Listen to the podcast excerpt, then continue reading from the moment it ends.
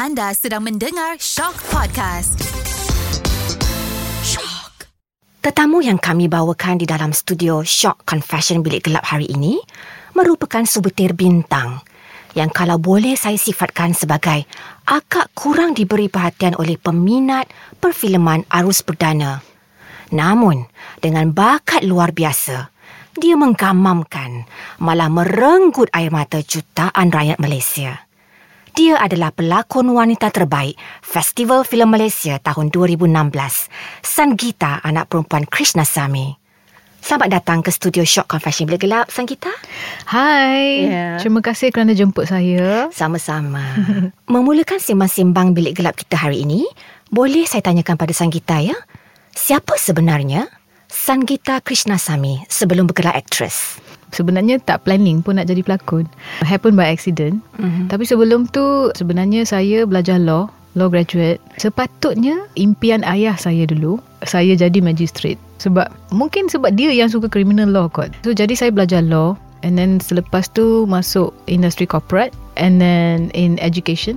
So ciri-ciri cikgu tu mungkin terbawa dari situ kan. Tapi saya jadi administrator sebuah private college di KL. Pada masa tu sebenarnya tertanya-tanya juga, tercari-cari juga. Ada something yang macam kekurangan dalam hidup saya sebagai seorang manusia. dalam hati saya tu dia macam ada satu vacuum tu. Saya tengah tercari-cari. Kenapa eh? Sebab bukan saya tak enjoy apa yang saya buat pada masa tu. Saya sangat enjoy. Sebab walaupun saya kata impian ayah, tapi bila masuk college untuk belajar law tu, criminal law tu paling favourite. So jadi ingatkan pada masa tu, oh mungkin okay, Mungkin sebab saya ni belajar law tapi tak jadi lawyer kan. Uh, Masuk industri pendidikan So I said okay Mungkin nak masuk industri jadi lawyer lah. Kena sama belajar balik semua kan. Tapi pada masa tu tak tahu Rasa macam dalam diri saya ni tak confident. Tak cukup confident sebab nak jadi lawyer ni kena pandai berbahas, kena pandai public speaking, kena pandai kalau dalam satu mahkamah tu semua orang tengah duduk perhatian diorang pada you seorang Hmm. Ah, you yang kena pegang perhatian semua orang pada masa tu kan. Saya rasa pada masa tu saya tak bersedia. Macam memang tak ada confident. Saya memang tertarik dengan filem dari masa saya kecil. Saya banyak mempelajari sebagai seorang manusia ni macam mana ada empathy, macam mana to treat orang-orang yang kurang upaya. Semua ni saya belajar daripada filem. Selain of course daripada my nenek, daripada my father, my mom, banyak benda saya dapat belajar daripada filem. So sebab tu saya sambung saya punya interest in that sense. Banyak pergi tengok play dekat Kuala Lumpur Performing Arts Centre. So pada masa tu saya terfikir, macam mana kalau saya ni pergi training? Mhm. Okay, sebab saya tengok artis-artis, aktor-aktor ni confident diorang ni. Macam mana ya? Saya tak faham kan? Hmm. Sebab diorang pandai bawa diri diorang. Mhm. So mana diorang belajar bawa diri macam ni dengan confidence kan? So Mhm. saya sign up. Macam tu je. Kuatkan hati, sign up untuk like kelas asas uh, lakonan dengan Joe Hasham dan Farida American pada masa tu lah. 10 minggu tu pada diri saya is like dia macam ni lah eh. Kawan-kawan saya yang memang dah pernah pergi kelas dengan diorang kata diorang akan break you down, completely break you down. And then dia akan bina you balik. Jadi seorang yang confident. Bagi saya kan, as an individual kan, you boleh banyak membaca. Katakan you ada 3 degree. Katakan you dah banyak pengetahuan. Tapi confidence tak ada.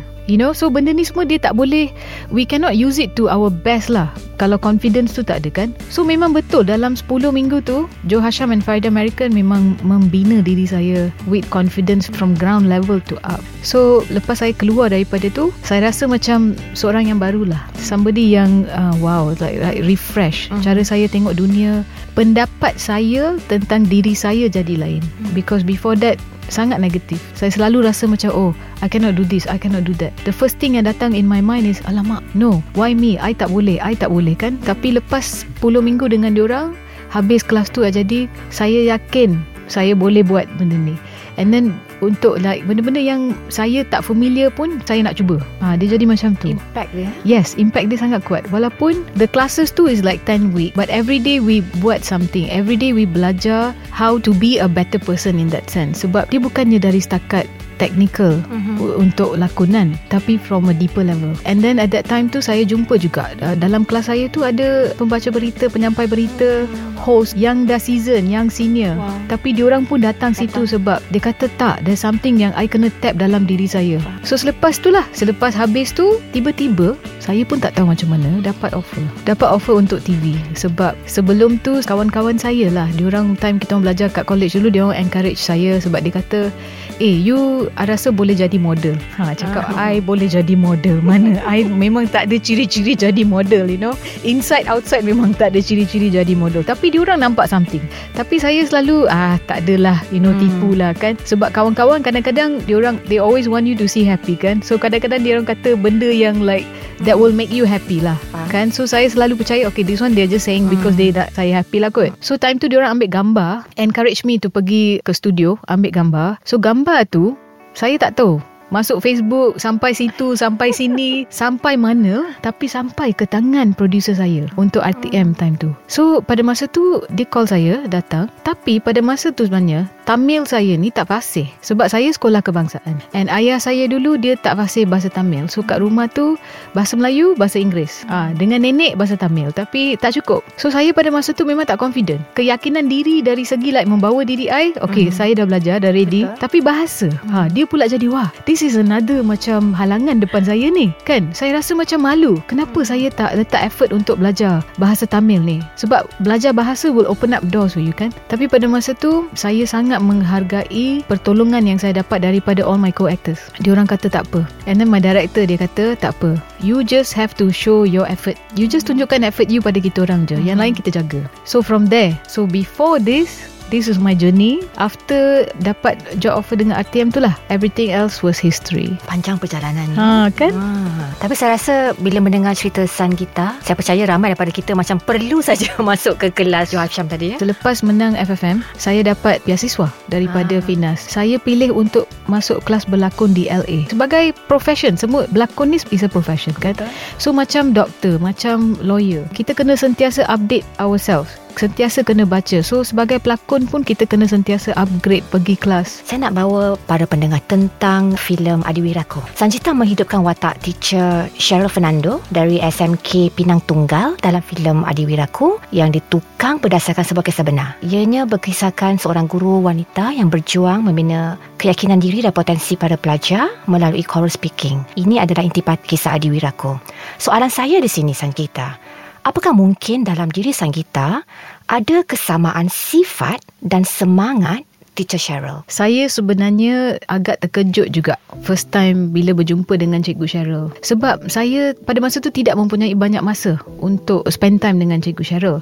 Tapi the first time jumpa dia, rasa macam ada persamaan. Saya rasa dia punya beliefs kan, dia punya principles, dia punya empathy towards anak-anak kita sama dengan saya lah. So jadi bila saya membawa watak dia, saya rasa macam 100% saya boleh rasa apa yang dia rasa sebab bila saya pergi ke sekolah menengah Pinang Tunggai, pada masa tu saya rasa macam something yang saya nak buat dalam hidup saya sejak Mhm. saya kecil. I like social work. Pada masa tu saya tak rasa macam saya membawa watak. Saya Mhm. rasa macam this is like part of my social work untuk saya belajar. Lepas tu bila kita orang tengah syuting, saya tengah baca buku tau. Ada beberapa buku yang saya baca pada time tu. Tiba-tiba anak-anak tu datang pada saya kata, "Eh, but teacher, buku tu Cikgu Syarul baca. Oh, ya buku ke? tu Cikgu Syarul bagi kita." Wow. Ha.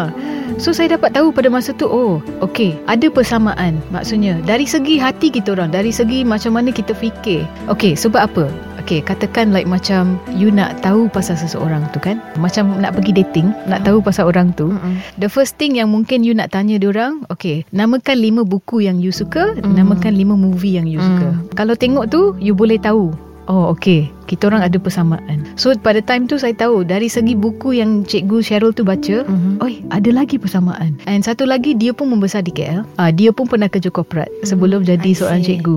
So, rasa macam I was lucky Mhm. sebab saya rasa mungkin Jason Chong tu, my script writer and director. Director and producer ni dia sangat pandai. Kadang-kadang tengok seorang pelakon tu dia orang pilih sebab dia tahu ada persamaan. So, saya rasa dia orang dah tahu, dia orang dah tengok ada persamaan sebelum dia orang approach Hmm. saya, sebelum saya pula yang faham eh ada persamaan. Tapi satu benda yang saya nak tanya juga tentang Teacher Cheryl, apa satu nasihat, pesanan yang diberikan pada Sanggita sebelum Sanggita mula melangkah ke set membawa roh Teacher Cheryl sebagai seorang pendidik? Apa pesanan dia? Pesanan dia yang saya bawa sebelum saya ke set tu ialah saya buat research juga. Okay, Cikgu Cheryl ni sebenarnya dia sangat rajin buat blog. So, dia tahu sebab orang yang akan baca tu mungkin akan boleh ambil ilham sebagai seorang cikgu kan. Mm-hmm. So for me, saya dapat inspirasi daripada bila baca blog dia sebab hmm. dia ada sebab sebab dia dia tulis blog tu sebab dia nak bagi tahu anak-anak kampung ni anak-anak hmm. dari sekolah kampung ni setiap seorang ada adiwiraku dalam diri diorang so kita sebagai seorang cikgu we have to make that effort to find that individual adiwira dalam setiap seorang tu then you akan tengok macam mana diorang akan flourish macam mana diorang akan maju dalam hidup diorang wow. itu hmm. yang saya bawa bagi saya anak-anak yang jadi my teacher sebab pendidik. saya masuk dalam teritori diorang. Diorang bukan pelakon. Diorang yang pernah melalui pengalaman choral speaking. Diorang yang hmm. pernah melalui pengalaman dengan Cikgu Cheryl. Tapi balik pada question persamaan tu, diorang dengan sangat cepat terima saya sebagai Cikgu Cheryl. Jadi uh, pelakon-pelakon uh, anak murid tu memang sebenarnya adalah murid-murid sebenar? Yes, diorang bukan pelakon. Ha, so diorang yang pernah melalui pengalaman tu dengan Cikgu Cheryl.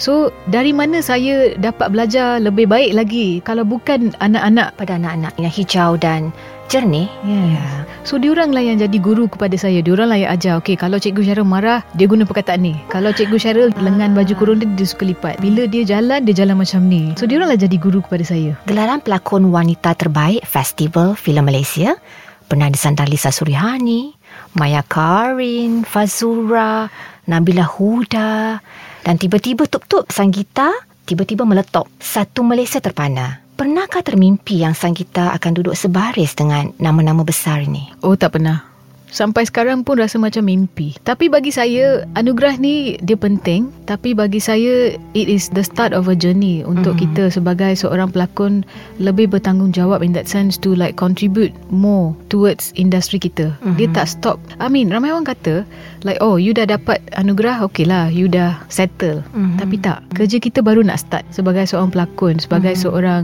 penggiat industri filem. Tapi saya memang tak terfikir. I mean, for me sampai sekarang rasa macam saya ni tak layak kot. Hmm. Saya rasa macam saya tak layak sebab anugerah ni sebenarnya belongs to Cikgu Syarul, bukan hmm. diri saya.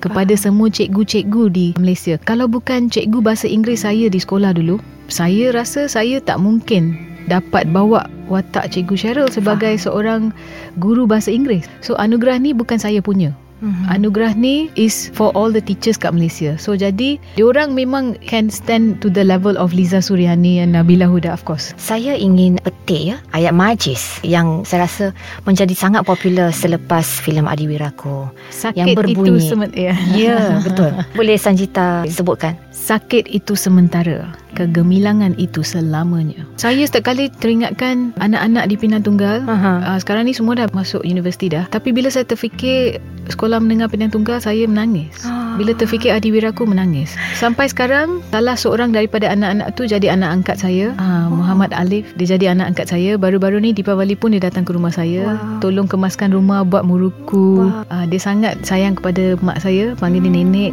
pati. So sampai sekarang, hubungan saya dengan anak-anak dalam filem Adiwiraku memang lain daripada segala projek yang saya pernah buat. Berbalik kepada ucapan tadi Sanggita. Mm-hmm. Itu juga yang Sanggita ucapkan bila Sanggita menculang trofi kemenangan kan? Iyalah.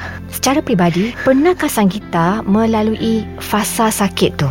Oh of course. Boleh ceritakan? Saya membesar dulu Bukan dari keluarga yang berada. Kita struggle. So struggle dia memang dari Time kita orang Masuk sekolah. Struggle dia memang Dari segi kewangan tu Kewangan memang struggle dia akan hebat lah kan? Sebab dari segi kewangan Kalau kita ada halangan Maksudnya Kita punya option Untuk pilih mana kita nak belajar, mana mm-hmm. kita mhm. nak pergi lepas sekolah ni sangat kurang. Kecil je dia punya option tu kan. So jadi kita jadi reliant on katakan macam student loan, katakan macam PTPTN kan. So jadi pada masa tu saya actually teringin nak jadi doktor. Impian saya dulu nak jadi doktor tapi tak cukup duit. Tapi bila saya pergi inquire, pergi cari-cari okay mana kita nak belajar semua, time tu teringat okay, ayah kata belajar law kan. So jadi tengok eh law okay, law kita boleh afford sebab mm-hmm. boleh dapat loan, boleh dapat ni kan. So saya faham bila saya pergi ke Pinang Tunggal, bila saya first time jumpa anak-anak tu, saya selesa dengan environment tu. Sebab saya pernah melalui semua ni yang diorang pernah melalui. Faham. Mungkin berlainan tapi sakit tu sama. Jadi saya faham. Bila saya duduk, time kita orang macam break, borak-borak dengan diorang kan. Anak-anak ni umur diorang 13 sampai 16 tahun. Tapi diorang punya development mental diorang tu Hmm. dah macam 25 tahun, 30 tahun. Diorang mature. Ah, ha, diorang sangat mature dalam fikiran diorang. Hmm. Sebab diorang bila melalui kesusahan dalam hidup dari umur yang sangat muda, diorang punya motivasi hidup jadi lain. Punya jadi Determination lain. untuk yes. untuk mengubah kehidupan. Yes, determination untuk mengubah kehidupan. Yes, sangat lain. So, saya connected dengan diorang pada masa tu. Bila diorang cakap macam ni, saya macam, eh, saya tahu. Your feeling tu saya tahu. Filem Adiwiraku telah membawa San kita menjelajah dunia dengan menembusi festival filem antarabangsa Tokyo ke-30 di Jepun dan bermacam lagi lah. Pada pendapat San kita, apa lagi agaknya isu-isu kemasyarakatan yang mesti kita angkat dalam karya seni kita yang boleh kita bawa ke pentas antarabangsa? Okey, saya rasakan kat Malaysia ni kita walaupun kurang tapi fokus kita is on the tiga etnik kat Malaysia. Melayu, Indian, Chinese. Tapi kita lupa ada sub-etnik di Malaysia. Sub-etnik dari Sabah, Sarawak. Sub-etnik even di Semenanjung Malaysia yang kita lupa kan. Mm-hmm. So, saya rasa macam kita kena make more effort untuk Hmm. jadi more inclusive bukan dari etnik the tiga main etnik yang kita tahu saja. Satu. Yang kedua, saya rasa golongan yang istimewa, golongan kurang upaya. Ha, diorang ni tidak diberi limelight langsung in our films, Mhm. you know.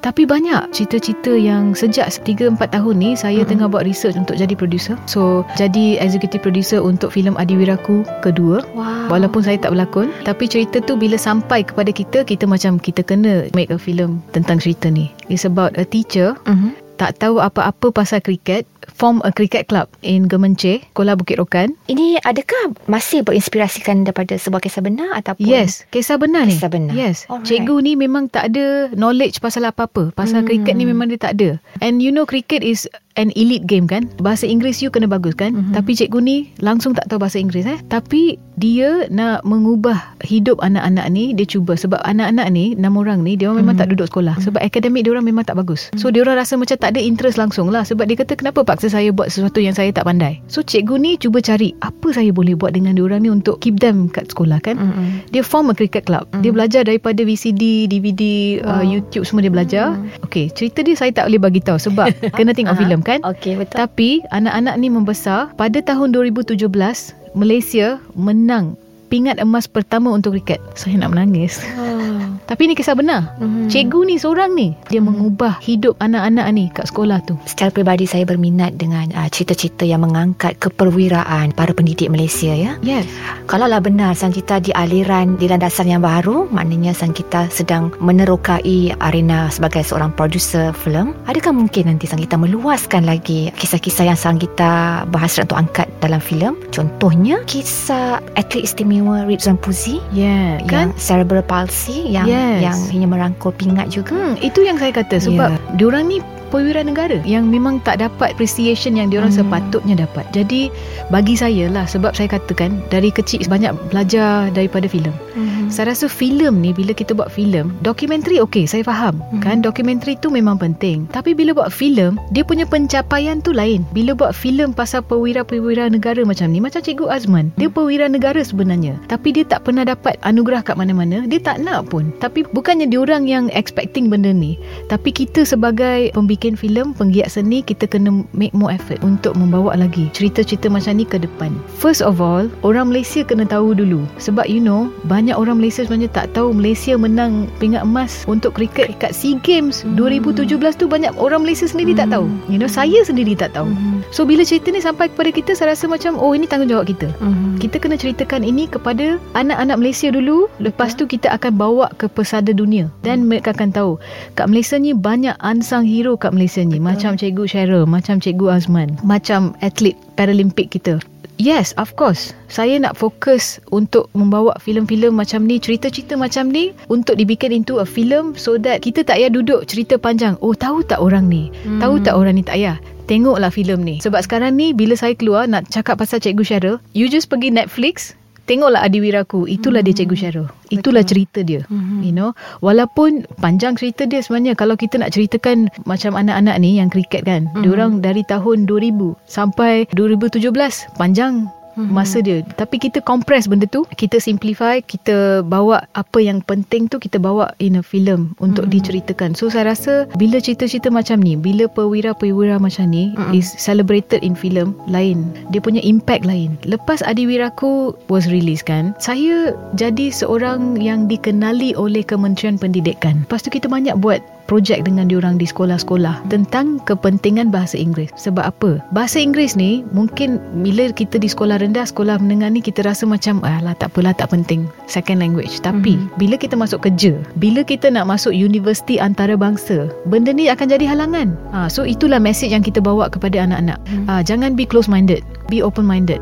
Bila you belajar bahasa Inggeris, katakan you nak jadi scientist, katakan you nak jadi doktor. Medical medical journal tu nanti kalau you tak boleh baca, you are closing your yourself to like the world yang kat mm. luar hmm. sana dunia yang di luar sana no thesis science tak boleh baca semuanya dalam bahasa Betul. Inggeris Jangan bahasa internet the language of the internet is bahasa Inggeris so you akan tutup pintu semua pintu untuk you sendiri kalau you tak buat effort that's why benda ni penting. So mm-hmm. lepas filem ni release Adiwiraku 2, saya rasa of course Kementerian Sukan dia orang pula akan ambil inspirasi kata okey kita kena buat ni. Betul. Mungkin dia orang yang akan bawa cerita kepada kita orang kata oh mm. tahu tak pasal atlet ni. Di kesempatan ini saya ingin mengalu-alukan para pendengar Confession Bilik Gelap jangan lupa insya-Allah ya pada tahun hadapan filem mengenai wira-wira kriket negara yes. tunas-tunas muda pembawa pingat emas negara akan ke layar perak di tangan Sanggita dan seluruh produksi filem kita nantikan tahun depan. Kita doakan semoga projek ini bukan sekadar berjaya, bahkan akan memberikan inspirasi kepada anak-anak generasi muda. Okey Sanggita, soalan seterusnya, Sanggita adalah pelakon Malaysia pertama yang berlakon dalam filem Hollywood. Boleh kongsi sedikit? Yang internet kata saya orang pertama lah. Betul. Tapi saya uh-huh. tak tahu filem Hollywood ni yang saya berlakon, diorang sebenarnya syuting kat Malaysia. Tim diorang tu datang ke Malaysia. Mungkin sebab tu diorang kata saya pelakon pertama yang membawa watak utama ha, hmm. ha, dalam filem okay. tu lah. So, saya banyak belajar tentang technical, macam mana proses diorang on set. Dari segi penulisan dari segi kamera mm-hmm. technical diorang mm-hmm. semua saya dapat belajar lah tapi diorang syuting kat sini mm-hmm. maksudnya saya pernah syuting kat India tapi bukan untuk untuk projek tu untuk projek yang dari Singapura experience dia memang lain sebab diorang is a industri perfilman lebih 100 tahun itu yang saya nak tanyakan sebenarnya apakah budaya daripada tim perfilman negara India yang sang kita lihat. Diorang dari segi persiapan diorang sangat profesional. So diorang takkan buat benda last minute. I rasa diorang spend banyak masa untuk pre-production juga. Uh, dia tahu apa yang dia nak. Dia takkan sekali-sekali datang set tak tahu apa yang dia nak. So jadi diorang prepare semua. Rehearsal dah ada. Lepas tu sampai semua orang dah tahu diorang punya peranan on set. Semua orang dah tahu. Diorang tak akan sampai set baru nak tahu oh okay hari ni you buat ni eh. Ah, hari ni you mm. jaga ni eh. Tak ada. Mm. memang tak ada. Professional ya? Yes so sebagai seorang pelakon pun you dah tahu. Satu lagi kru diorang sangat besar. Kru diorang tu memang tak macam kat sini lah. Besar tu berapa, of course, berapa ramai tu? 200 ha, mm. untuk satu scene. Untuk satu adegan tu diorang ada 200 kru mm.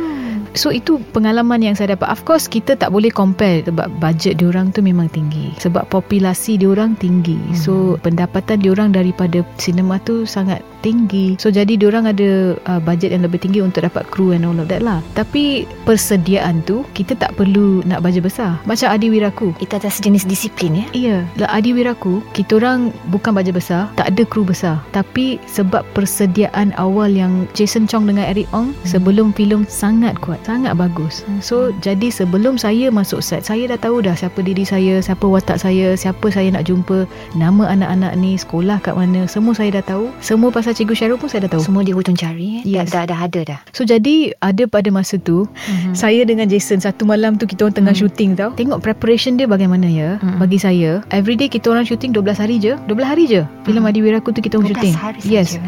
Sebab apa? Sebab anak-anak tu pada masa tu tengah bersekolah. Hmm. So kita orang ada cuti sekolah diorang tu je kita ada. Yang lain kita tak boleh kacau sebab diorang ada XPM, Ya. diorang ada exam. So kita tak Mm-mm, boleh tak kacau boleh kan. So ganggu. 12 hari tu je. Tapi everyday kita orang bangun pukul 7, saya siap buat yoga. Masuk set pukul 8, pukul 6 petang kita dah siap. So masing-masing balik, masing-masing bersedia untuk esok. So cukup tidur. Cukup tidur, cukup rehat. Bila cukup, persediaan. rehat, bila ada persediaan, kreatif you akan lagi tinggi. Hmm. So preparation tu bagi saya sangat penting. So ada satu malam tu saya dengan Jason, tiba-tiba saya tengok Jason ni dia duduk seorang, dia berdiri seorang tau, dia jalan-jalan risau. Dia risau. Ini dah hari ke-8 ke? Mhm. Hari ke-6 ke hari ke-8 kita orang syuting. So saya pergi kepada dia, saya kata, "Eh, kenapa eh? Ada masalah ke? Ada something tak ni ke?" Dia kata, "Tak. Saya risau sekarang ni sebab dari first day kita orang syuting sampai sekarang Satu take je semua. Yes I cakap Eh betul lah. Lepas tu dia kata Macam mana eh Kalau ada Something Yang tak kena nanti Masa editing dia kata. Tapi dia kata semua perfect. Anak-anak ni dia tahu Sampai dia orang tahu Apa tu blocking. Berapa ramai pelakon Yang saya tahu Dah lama dalam industri Blocking tu dia orang tak tahu apa benda. Tapi anak-anak ni Yang bukan pelakon Dia orang tahu apa tu blocking. Sebab apa? Sebab dia orang disediakan Prepared Tak hairan lah Hasilnya pun luar biasa yes. Kita. Hasilnya, Hasilnya luar biasa boleh menang filem terbaik. Saya meneliti ya, komen-komen netizen di YouTube yang menayangkan teaser Adiwiraku. Saya boleh katakan rata-rata 100%, 110%.